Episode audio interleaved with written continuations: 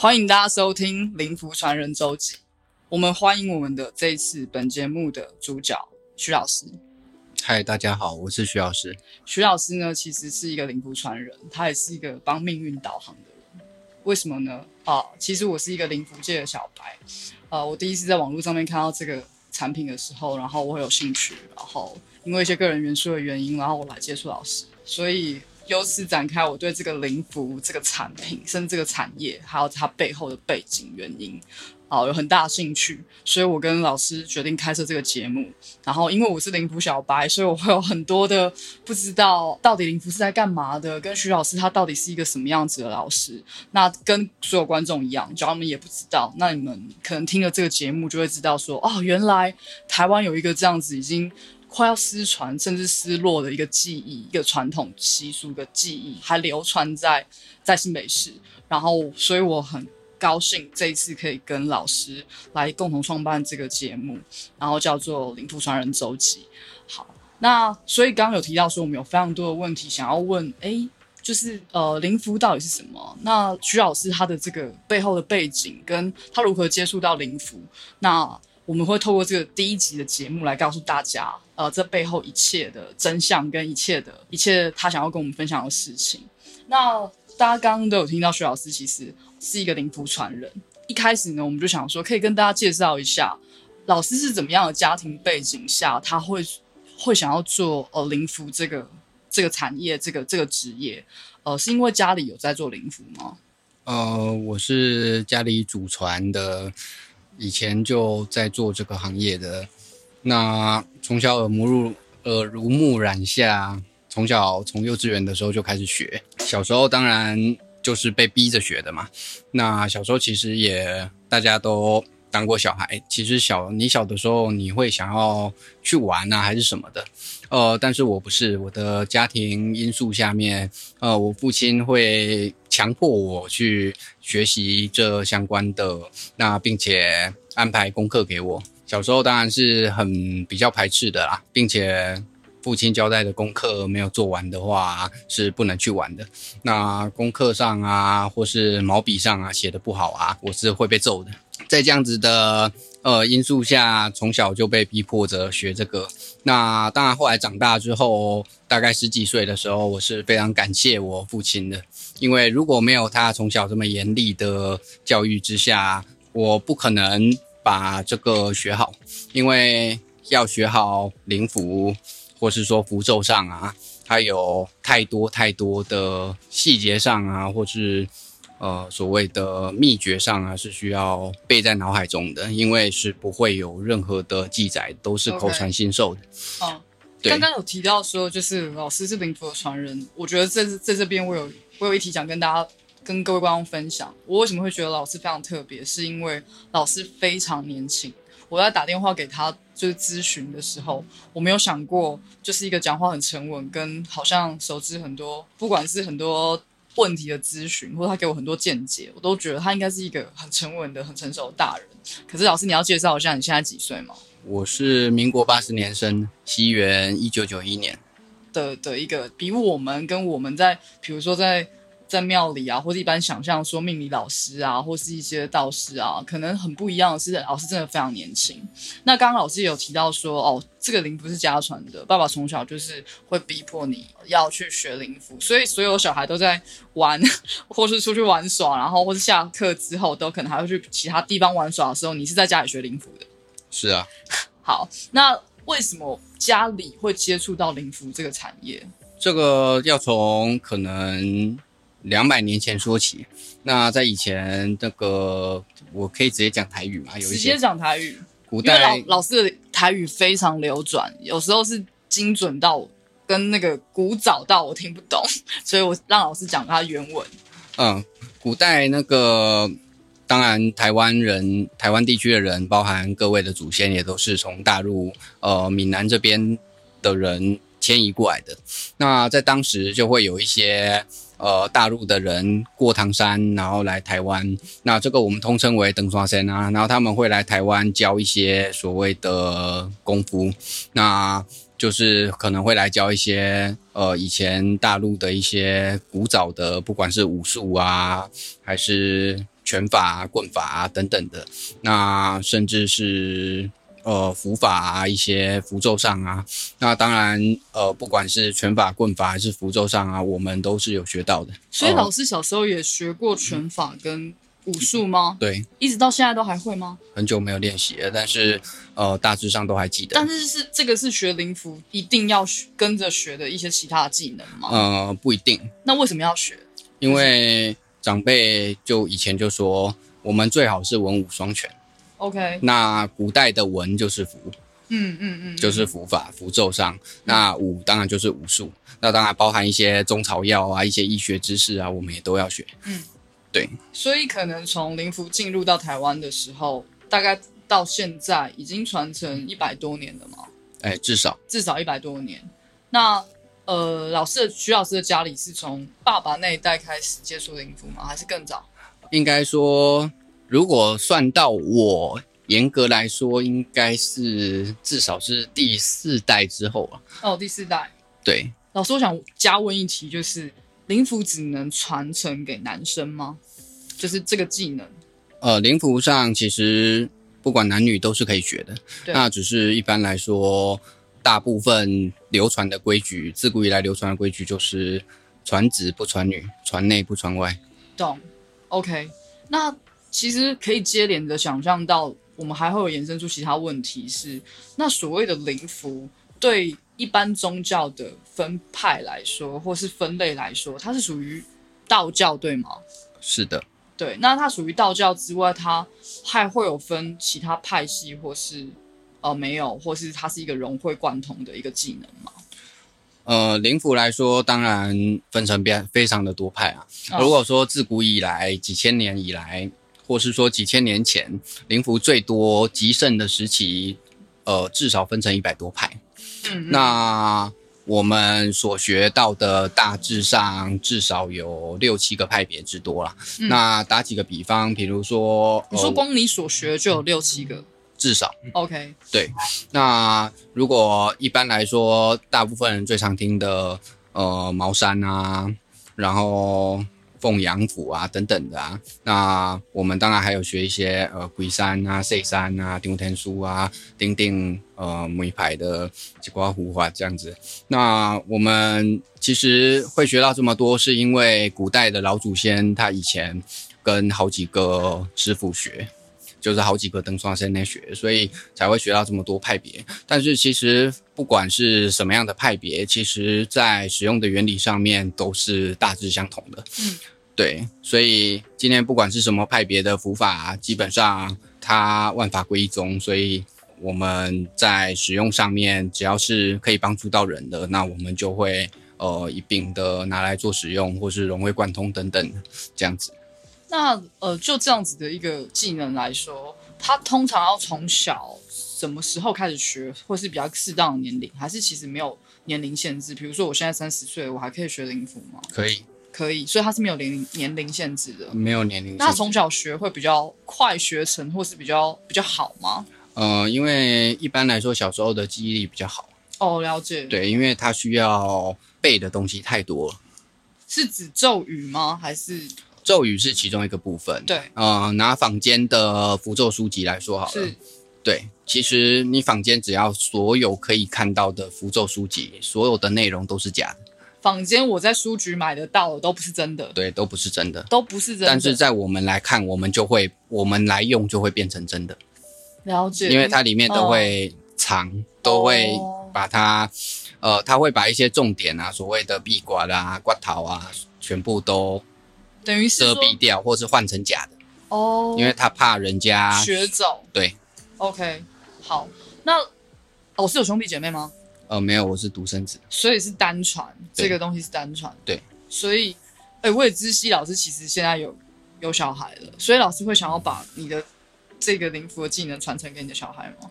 呃，重点在于以后我儿子的心性上适不适合学习。如果他不适合学习的话，哦我是不会教他的，我会让他失传。在那个时候，哦，所以你会，你就假如心性不觉得不适合，你就会让这个东西失传。是的，那所以你不会收任何的子弟或是我有教过几个学生，对但是我教的都是很粗浅的。如果今天有人想要学的话，同样的可以来找我学。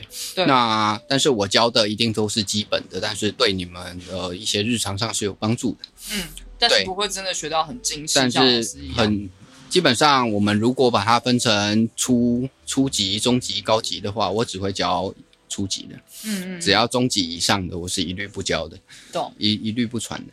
对，因为我怕你们呃在心性的管控上面以后控制不住，然后以此去呃做出违背天理的各式各样的事情。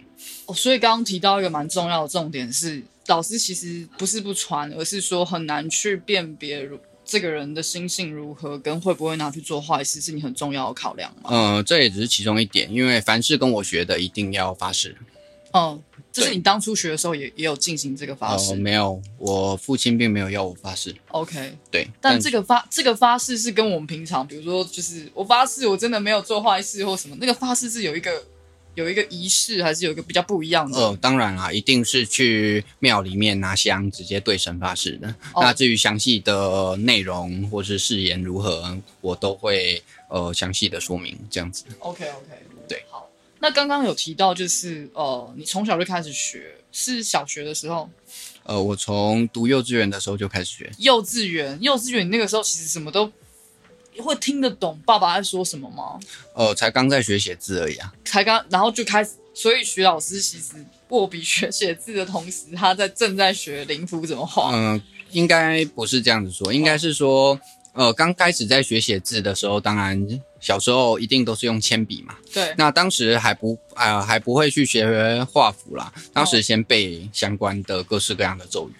所以幼稚园你就在背咒语了，对，然后跟一般常说的结印，就是我们台语说的阿基，专业术语说的阿基。哦，结印是用手来去做一些结印吗？对哦，所以其实其他小孩可能还在学背儿歌、看巧虎，你已经在背那些咒语了，啊，是，很很真的很奇特的童年。所以我刚初认识徐老师的时候，他跟我讲这个这一件他从小经历的时候，我也觉得太特别了，我一定要我一定要让大家知道。这这个世界上还有一个这样子的记忆，跟有一个这么年轻的传人还在做灵符的服务。好，那我们接着可以再探讨老师这个很有趣的长大的童童年的过程中，就是你难道在学灵符的过程中不会想要像我可能就会觉得，哎，我学灵符，然后我在念书，我好想要让我我考试考一百分哦。老师有出现过这种想法吗？就是帮助你的在长长大的过程中，那时候你可能已经有学到一些基础或皮毛了，你没有想过那个时候会拿来帮助自己吗？呃，没有哎、因为我觉得，呃，我觉得会念书的人很厉害，嗯但是就我个人而言，我觉得教科书一点都不重要。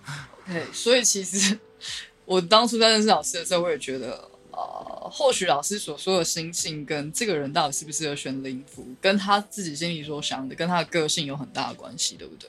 呃，是啊，对，所以但是很难免的，不会说这世界上所有学灵符或符法的人，他的呃他的心思或者是他的天性都是很正派的，所以也才会坊间有出现这么多很其他的符法，或是很不正宗的符法或是教派。老师有听说过那那些传闻吗？就是在市面上面流传的那些教派。呃，当然啊，在市面上非常多看似会伏法的人，那呃，我相信一定人外有人，天外有天，一定还是有其他专业的人是有学服的，那只是他比较低调而已，一定还是有。但是绝大多数在坊间上的符呢，其实呃看就知道都是假的，那就是被神棍啊拿来诈骗。呃，大多数不懂的民众，那其实这样子是非常不好的。那当然，我会尽尽可能的去让大家可以多有一份的认识，可以去辨别说什么是真的，什么是假的。但是有一些碍于是秘诀的关系，所以我也不能够讲的太过细。嗯，对，但是我会尽可能让大家呃以后可以有一个基本的辨别，这样子嗯让大家不要受骗。不是说你一定今天有相关的问题一定要来找我，但是至少你不要被呃诈骗集团或是神棍所骗。嗯，对，老师可以举一两个例子是，怎么样子？假如有一个符咒师或自称他是灵符师，他怎么样子跟你说，那就一定是假的？有没有一两个举例的这样子的案例？例如他跟你说什么，就千观众朋友千万不要信。假如这个灵符师这样子跟你讲，你不能找他服务。呃，比如说跟你说要双休的，一定是神棍。各位各位观众，双休的一定直接封锁。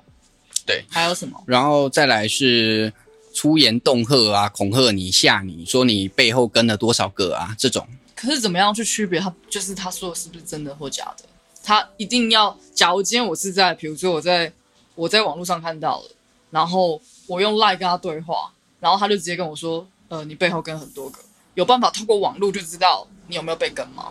呃，就我所知是不可能的。所以他在假如他各位观众重点又来了，假如他在网络上只是透过社群通讯软体跟你联络，他就跟你说你被跟了，那一定有可能，呃，这个百分比很大的是他在说谎，他在骗你，他想吓你。嗯，因为就我们真正佛法的传承来说，我们今天一定要学的第一个基本功，其中一个基本功就是看诊跟断症，就是所谓的看诊医生的看诊阶段，我们是一定要学的。那看诊呢，一定要面对面，我们才有办法看诊。我们没有办法去透过什么视讯呢，还是什么样的方式去看诊？那我们看诊也仅限于看手。跟看眼睛而已，所以不会有其他再过多的身体接触。那这个部分也是可以请各位比较放心的一个部分。对，所以假如有其他的像类似的行业或职业的老师跟你说，他要帮你，刚刚提到一个一个一个名词叫看症，那看症看就是观看的看嘛，症是哪一个字？呃，症状的症。哦，症状的症。所以老师刚才说，其实很像医生。那呃，其实，假如你不当面跟这个人有有有所接触的话，比较难判断你到底现在有什么症状，或是有没有被跟的。所以这个也也是判别他是不是神棍很重要的一个因素之一。那刚刚老师其实还有提到说，哎，在看症的时候，其实只会看手跟眼睛。眼睛啊，老师上其实有跟我提到，我也觉得这个很很特别。当然，因为老师老师上次有跟我说，天机不可泄露嘛，所以有一些在更细的如何看或什么。可能没办法，就是跟观众朋友分享。可是，呃，这个重点在于，除了他看手跟看眼睛之外，他只要对你身体有其他的碰触，也是不太正常的，对不对？呃，当然，拿一个我以前碰过的人、碰过的客人来说好了，是他以前曾经被神棍啊要求要脱光衣服给他看，对。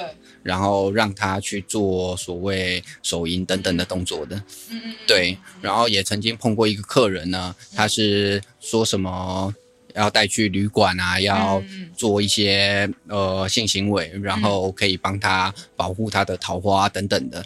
这个都是实际上呃我遇过客人的经验。嗯，这其实也是会这个原因，可能也是会是这个想要寻求灵符协助的人。他可能有点不知道该怎么办了，然后走投无路了，然后去寻求老师。所以老师通常就会看在人性的这个弱点上，然后来去操控他，对不对？嗯，基本上应该是的。呃，但是主要是这这些部分都仅限于。嗯，如果说要现场看证啊，要现场做诊断啊，都仅限于跟不干净的东西或跟鬼比较相关的，那这个需要现场看证。那当然，其他的一些问题啊，我们可以透过电话的咨询方式啊，我可以去帮你判断科制化的解决方式，这样子。所以，比如说，假如我现在，比如说我在职场上面，我可能有遇到小人，好了，我可以透过社群或是电话跟老师说，我大概遇到的状况是什么，然后老师就可以，即使在不用跟我见面的状态下，也可以帮我写这个符咒吗？呃，是可以的。了解。那刚刚其实呃提到说，其实我们之后还会在之后的集数节目里面再提到，像刚刚老师看症有什么。或看证或是写灵符的时候，有遇到什么有趣的事情，我们还会另外再开几书再来讲。然后或者是呃遇到的一些比较邪门或是比较比较有趣的内容，我们都会在节目的其他集数里面介绍。那今天其实我们主要还是会想要知道，因为我刚刚说我是灵符小白嘛，然后其实我家里也不是信道教的，所以我跟这个产业跟这个宗教的习俗。记忆我完全没有没有任何的的认知，所以我会想要问的问题是我从小会认识符咒，其实是看那个像僵尸的电影里面，那个符咒都是用来镇住僵尸，然后镇住什么呃很多不干净的东西，或是有时候我去一些长辈的家里，或是客户的家里会看到，哎，有些符它是挂在某些地方，或是放在被吊挂在哪里。那呃，我想知道，就是灵符在一开始的时候，它的作用是什么？用途是用来做什么比较多？就是当灵符这个东西产生的时候，通常普遍来说最大的用途是什么？呃，应该这么说，在古代啊，还没有西医出现的时候，还没有现代医学出现的时候，古代呢，我们就是医生。那所以我们就是医生，所以我们对于一些草药上啊、符咒上啊等等的，那不管是帮人治病啊，还是一些。处理一些疑难杂症上啊，就会用到符咒。那包含符咒也有相关的一些药符啊。呃，想必各位应该也有听说过。呃，有一些符呢，烧到水中呢，只要不加任何草药，拿去煮，煮滚之后呢，它就天生就会产生一股药味。那喝下去啊，我们当然也都有一些治病的符咒。那只是我现在是不会用这一种符法去。帮助人啊，那因为现在医学上比较发达，所以一般来说，如果你身体不舒服的话，我都会先建议你去医院做检查。那如果医院检查不出病因的话呢，那再来找我们。那我们在处理身体不适上面，我们主要就会偏向处理你被鬼跟啊，或者是被附身啊，或者是呃可以刷丢啊、杀到啊等等的相关问题，我们就比较偏向在处理这个。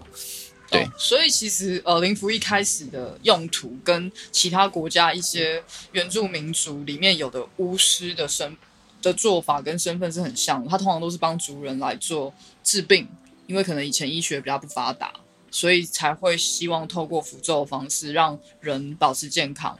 那再来应该是有很大一块是避鬼跟避邪吧，因为。在古代，如果说知识上比较不发达，很多人会认为生病上啊，不管各个国家都一样啊，就是呃，你今天被附身啊，还是遇到什么不干净的东西，所以他要帮你做驱魔啊等等的。对，那呃，不管任何国家的一些仪式上啊，还是宗教上啊，其实都有相关的一些仪式啊，或者是。治疗的方式，那同样符来说，符只是五千多年来的一个华夏的历史上流传到现今的一个呃其中的一个道教的一个治疗的方式或者说手段。对，那我们应该呃要让这一种只要是可以帮到人的东西，不是害人的东西，可以传承下去，并且它并不是一个所谓。呃，晦暗呐，还是说需要很隐秘的一件事情？那当然，很多人会觉得哦，符用符听起来很恐怖，因为往往电视上面都会说到呃下符啊等等的啊，那害人啊等等的啊。但是其实符呃在古代。发明下来还是神灵去传下来的话，它就算是害人的符，也是为了救人而去发明的，并不是真的因为要害人，所以才会有这样子害人的符法。对，那是这样子呃由来的。当然，古代一些呃瘟疫上啊，还是呃妇产科上啊，其实很多我们也都是有相关的符法。可以去处理的，但是当然现代来说，不管是瘟疫上有相关的检检验系统啊，或者是呃妇产科上面啊生不出来啊难产啊血崩啊等等的，那当然现代有现代的医学嘛，包含可以剖腹产啊，可以怎么样啊？那当然那个现在就给现代的医学去处理的，不然以前那妇产来说，比如说呃婴儿正常要头先生出来，如果他是脚先生出来，这个在我们佛法上叫斗打连灰，那。斗打连灰，那以前就是找我们这一行的人去处理这个状况，或者是斗打连连灰，对，就是倒过来踏莲，然后莲花，OK，这个叫豆打连灰。那如果是首先出来，我们叫做怀生和恒生吧，应该是这样子翻译。然后或者是死胎在子宫里面出不来，嗯，那我们也都有相关的符法可以让它。就是让死胎可以顺利的出来，那保这个母体平安。所以即使就是这老师小时候，其实医学应该算是很发达了，但是还是还是会学到像刚刚老师说的这样子的的符咒。呃，我们都要学啊，只是用不到。OK，对啊，只是用不到。OK，他所以他这个学习的符符咒有一定的历程，就像我们在学校的教科书一样，一定就是要国小的时候学什么，国中的时候学什么，他都是排安排好的。呃，有一点类似是安排好的，因为你不可能一步登天嘛，对，你不可能一开始就去学到说这个，因为你会没有办法理解。嗯，对，因为在佛法上面，其实在佛法的世界是非常博大精深、非常复杂的。对。对，如果你完全就是个小白，你突然看到这个过程，对看到比较高级或专业的过程，你会完完全全不能理解，你的脑中只会浮现出哦，外面比如说一些昂桃塞公啊，或是一些斗叔啊，在那边呃一些相关的科仪，你只会冒出这一些画面而已，你并不会理解说我们在做什么。嗯，对，那当然是一定要有一定的基础之后，然后慢慢再做深入的学习，这样子。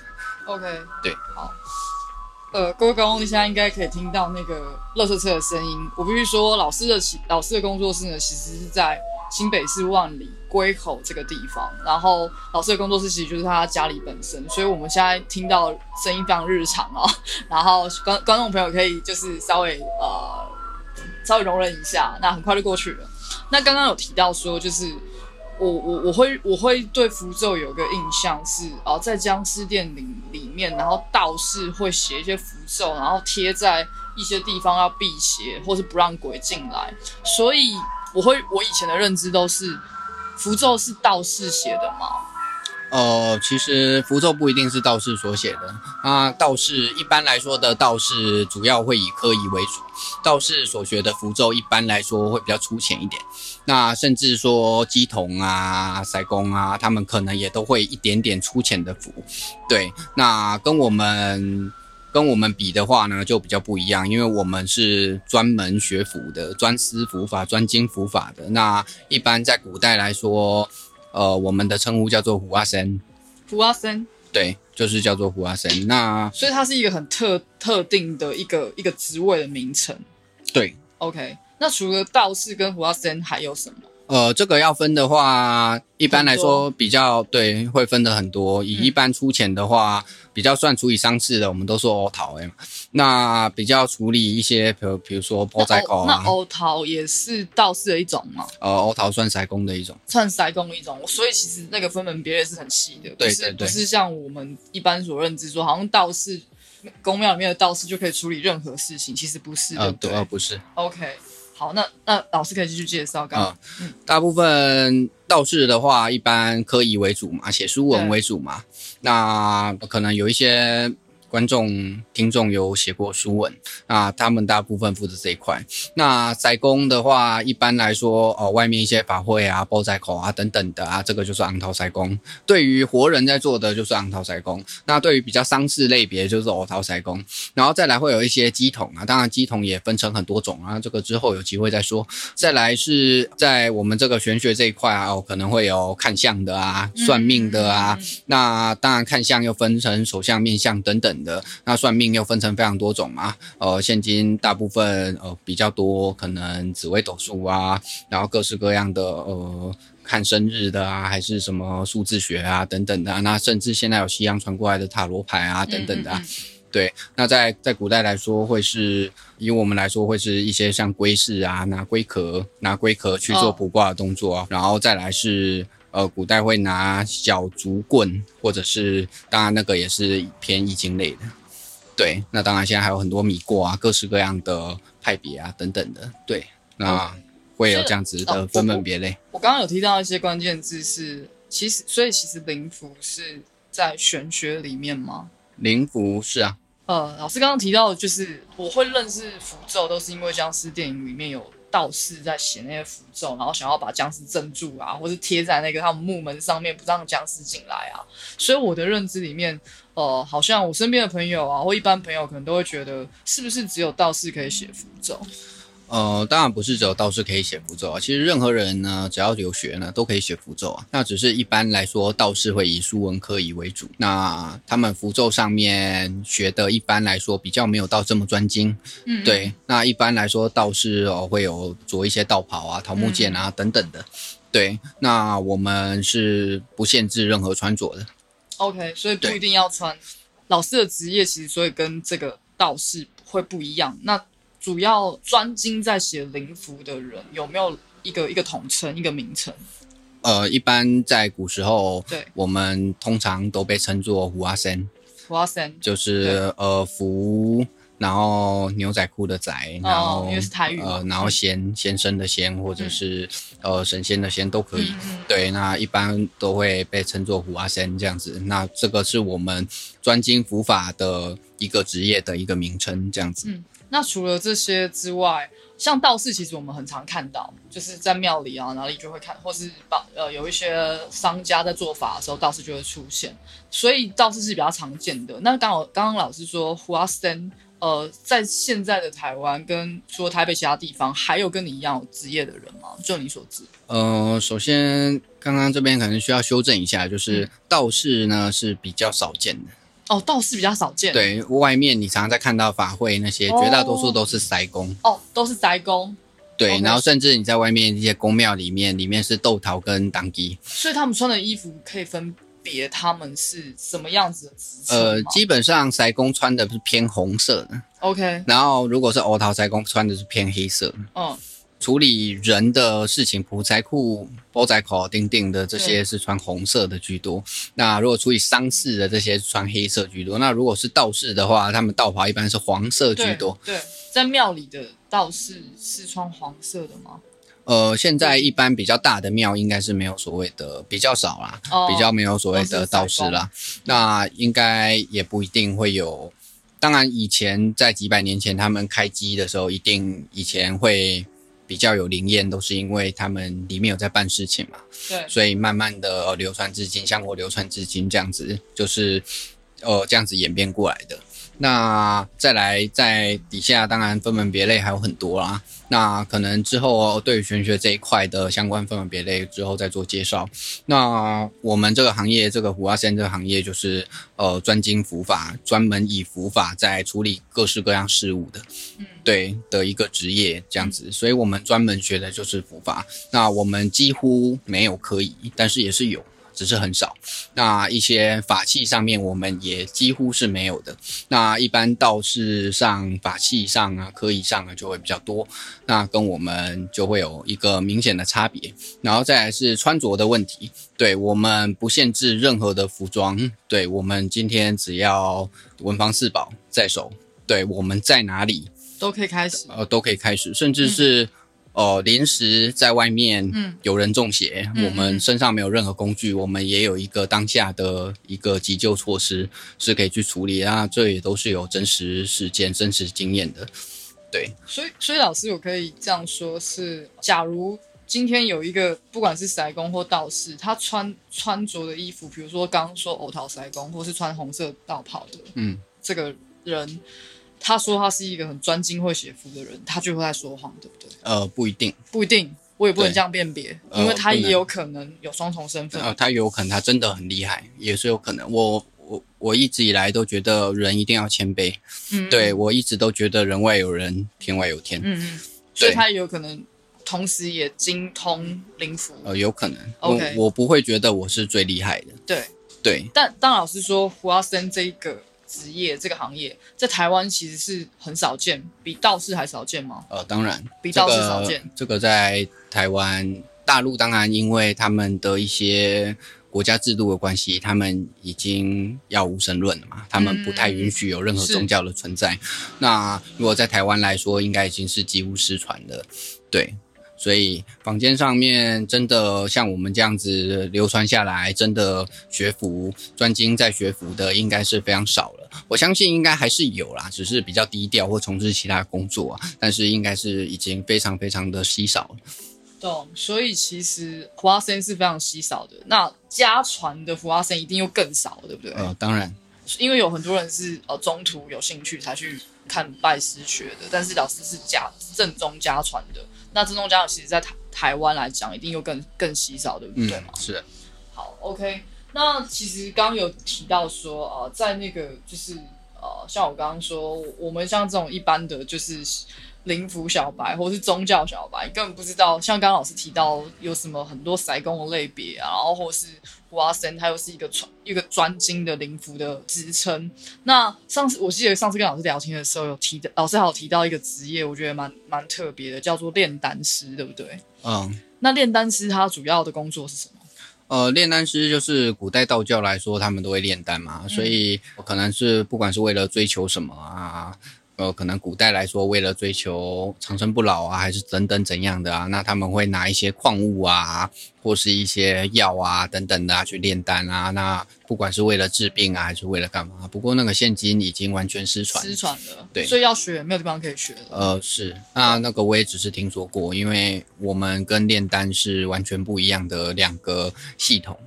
对，那延续刚刚的话题，就是那老师写的这个灵。灵符跟我刚刚说，呃，僵尸片里面不管是塞公或道士写的那些灵符，或是我在一般宫庙，比如说我去一些妈祖庙啊，或是去一些其他的庙里面求到那种平安符，有什么不一样？因为符符咒对于我这样子的人来说，可能就很像我今天去日本的神社里面，然后求到了很多玉手，然后里面有可以保佑我平安，或是各式各样的。比如说我去，我想要求爱情，我就去月老庙啊，然后拿红线啊，这样子的东西跟老师所在做的灵符有什么不一样？呃，一般来说，你外面的符啊，只要拿到是影印的，那基本上它就是一张纸，没有任何的效益可言。那当然，各式各样的庙宇啊，里面供奉着各式各样的主神啊。那本来各式各样的主神，他们就各司其职。所以，如果你是求爱情去月老庙拜拜，那当当然是没有任何问题的。但是，如果是外面的这些所谓的平安符啊，一般外面的庙宇里面都是拿到的都是隐印的，所以这一些平安符它是不具任何效用的。对，所以它只是保心安的，我可以这样讲，是没有错。所以，即使是我在比较，我没有想要得罪任何的公庙，但是，比如说，我只是在一些比较好像很知名的妈祖庙里面，然后我有了一张好像是黄色的符，然后被放在那个那个叫符包吗？呃，香火袋，香火袋里面的那个都会不具效益吗？就我们的专业认知会认为是完全不具效益的，对。所以它其实只是一个让信众心安理得。的一个一个一个物件呃，对，它主要会是心安的居多。对，如果它这样真的有用的话，那你就去拿，然后拿回家自己影印就好了。说的也是，但即使我在那个宫，还是 很很想要追问，就是我即使在这个宫庙里面，我有去过过这个香火，因为他们都会说就要把这个符拿去过这个香火，嗯，还是可能不具任何效益吗？如果以我的判断来说，我是觉得还是不具任何效益。所以，我可以讲，就是老师在说的这个灵符的这个专业，它其实是有一定上面的专业根据。所以，你看到那些庙宇其他人写出来的灵符。它有没有具效益？其实一看就知道，对不对？呃，绝大多数都一看就知道，但是呃，有一些符种或是他们的笔迹太过特别，我们没有办法去做完全的辨别。但是就专业度上的辨别，我们基本上是看一眼就可以看出来的，就是它是真是假，它的完整度如何啊？我们基本上都一看就可以知道。好，所以必须很遗憾的跟各位观众说，你只要是在办公要拿到，然后黄色的纸张上面印着。可能红色或是黑色的字体，它是影印的话，你可能多半都是一个心安理得。呃，是的，对。那你你可能捐献的香火钱，就是你在做善事，当做捐钱这样子。呃，一般来说，我们捐的香火钱呢，这个一般来说就是我们跟他买金纸啊，跟买香啊、香烛啊等等的这些钱啊。那这个一般外面的庙宇，如果是随意。随意供奉的，应该也不会去限制说你一定要投多少香火钱。是，就算你不投钱，你要进去拜拜也没有关系。对对对，自由捐献。对，那一般这个庙宇的钱，他们可能会有哦，公庙啊、扩建啊等等的一些相关费用的支出啊的这些，呃，会让他们那个里面的管理委员会啊会去做运用这样子。对，那其实。拜拜来说是好的啦，那只是说里面的这些符呢，它其实就是纸。那我没有说拜拜不好还是怎么样，只是这些符、这些影印的符呢，一般来说就是呃拿心安的啊。那当然你去拜拜的话，今天如果在神明许可的范围内，他也是会去保佑你的，这个是没有任何问题的。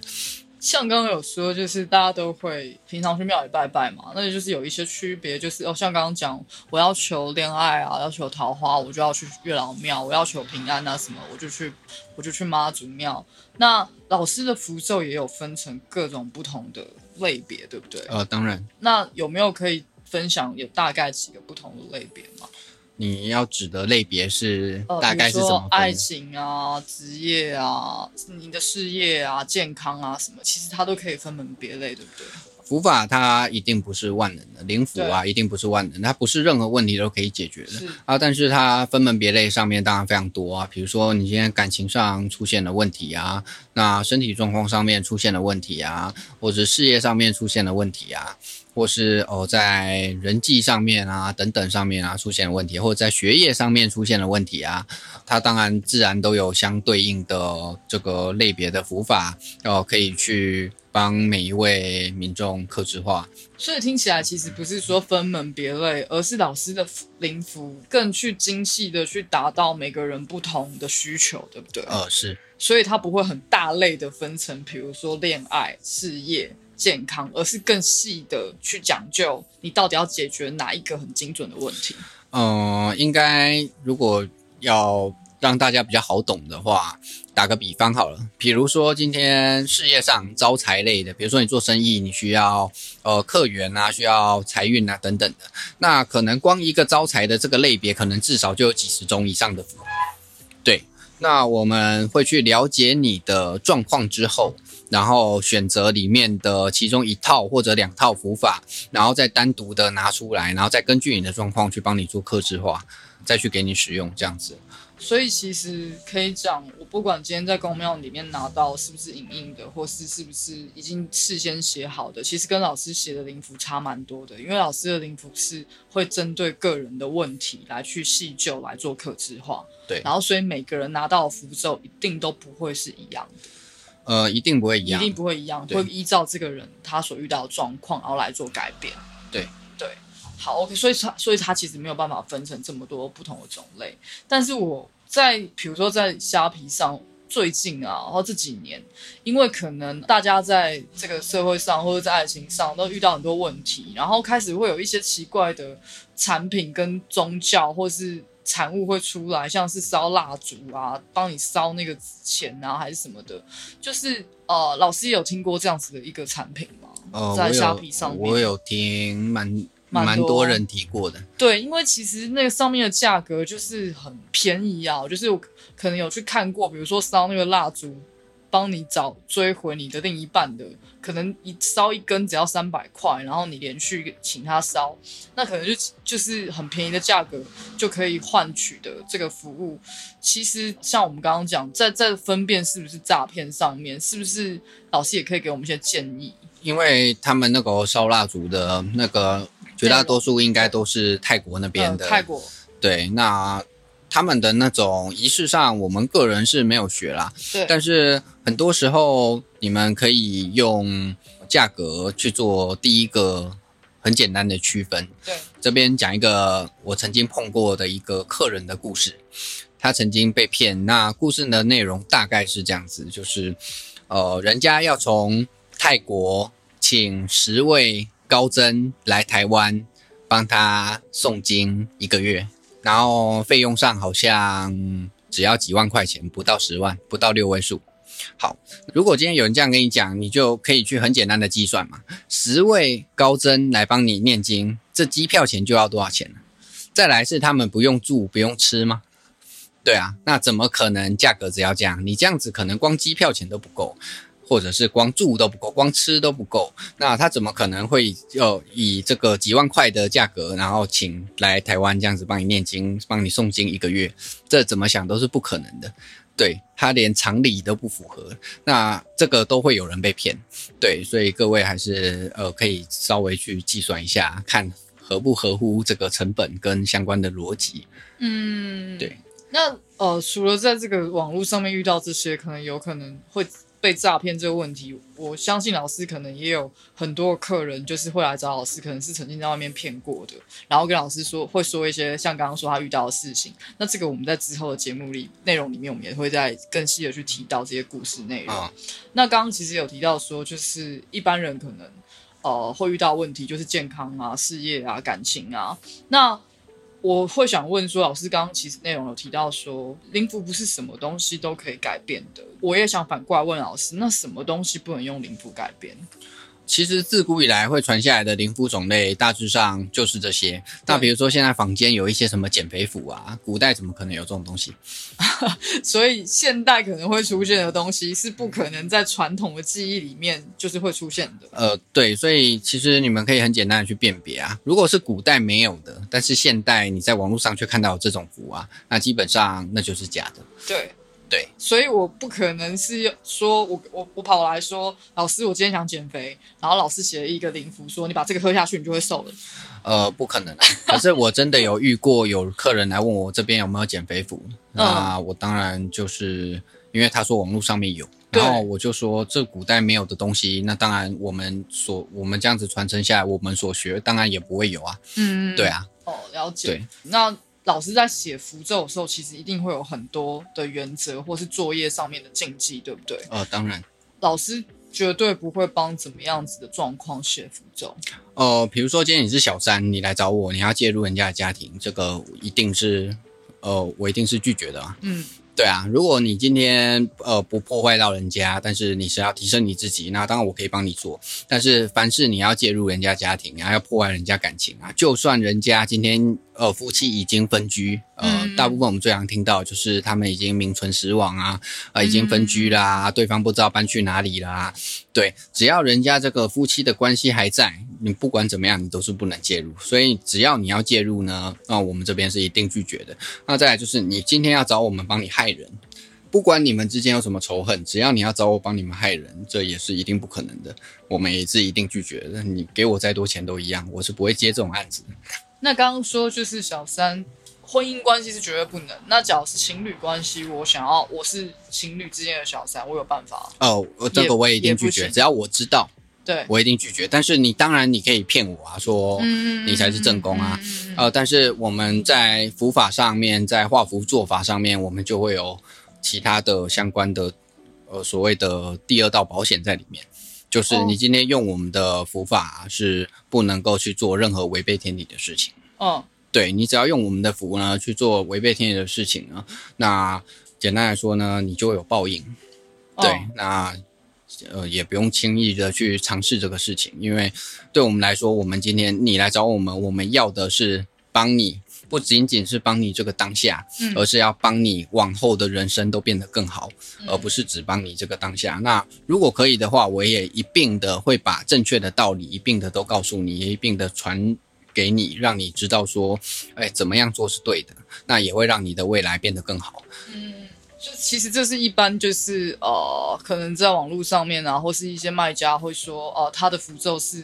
不管你今天是小三介入，还是你想要变正宫，还是怎么样，就是其实他这个在道德上，然后或是在这个灵符的这个是不是正派上面，我们就可以一眼很很清楚的辨识。其实，假如他是可以违背天理，那可能这个派别或是这个灵符师，他并不是这么的正派或正宗。呃，我们基本上可以再进一步的断言，他如果说哦，可以帮你。去做，呃，你是小三也可以去找他们做的啊，或者是你有违背天理的事情也可以找他们做。我们基本上可以直接断言，他们一定是骗人的，百分之九十九点九，他一定是骗人的。因为真的有学的人呢，会知道这个因果关系跟为什么不能违背天理。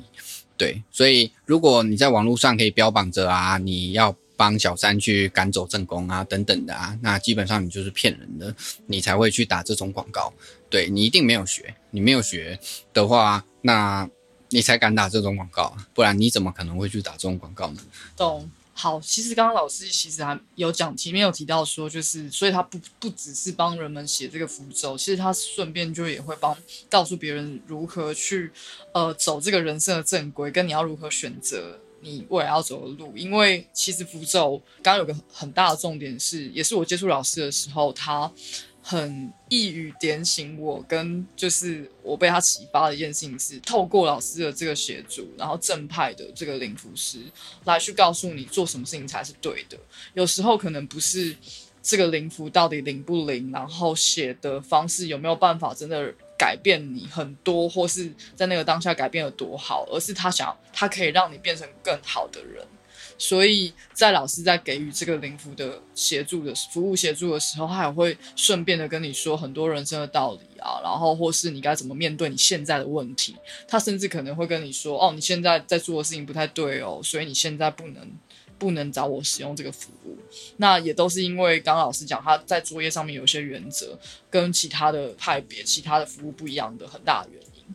那呃，我们今天的节目就是重点在于我想要跟大家介绍什么是呃真正的灵符，那灵符到底是做什么的？然后在台湾的万里归侯的一个角落，有一个九零后的正宗的家传灵符师，还在这里为需要帮助的。民众服务。那我们后续节目里面还会带来更多的呃灵符相关、神鬼相关、宗教相关的内容，然后来跟各位听众分享。然后欢迎大家可以准时收听我们的节目。然后当然就是呃徐老师他这个这个灵符的品牌呢叫做许氏许氏灵符。然后在 IG 上面其实也可以搜寻到我们的这个粉丝专业。然后也希望大家可以透过这个呃我们 Podcast 这个链接，然后直接点过去，然后来去我们 IG 粉丝团看看。然后。我们也会不定期的，就是在更新我们的 IG 的内容啊！谢谢大家今天的收听，我们也请徐老师跟大家说声拜拜。呃，谢谢大家，拜拜，拜拜。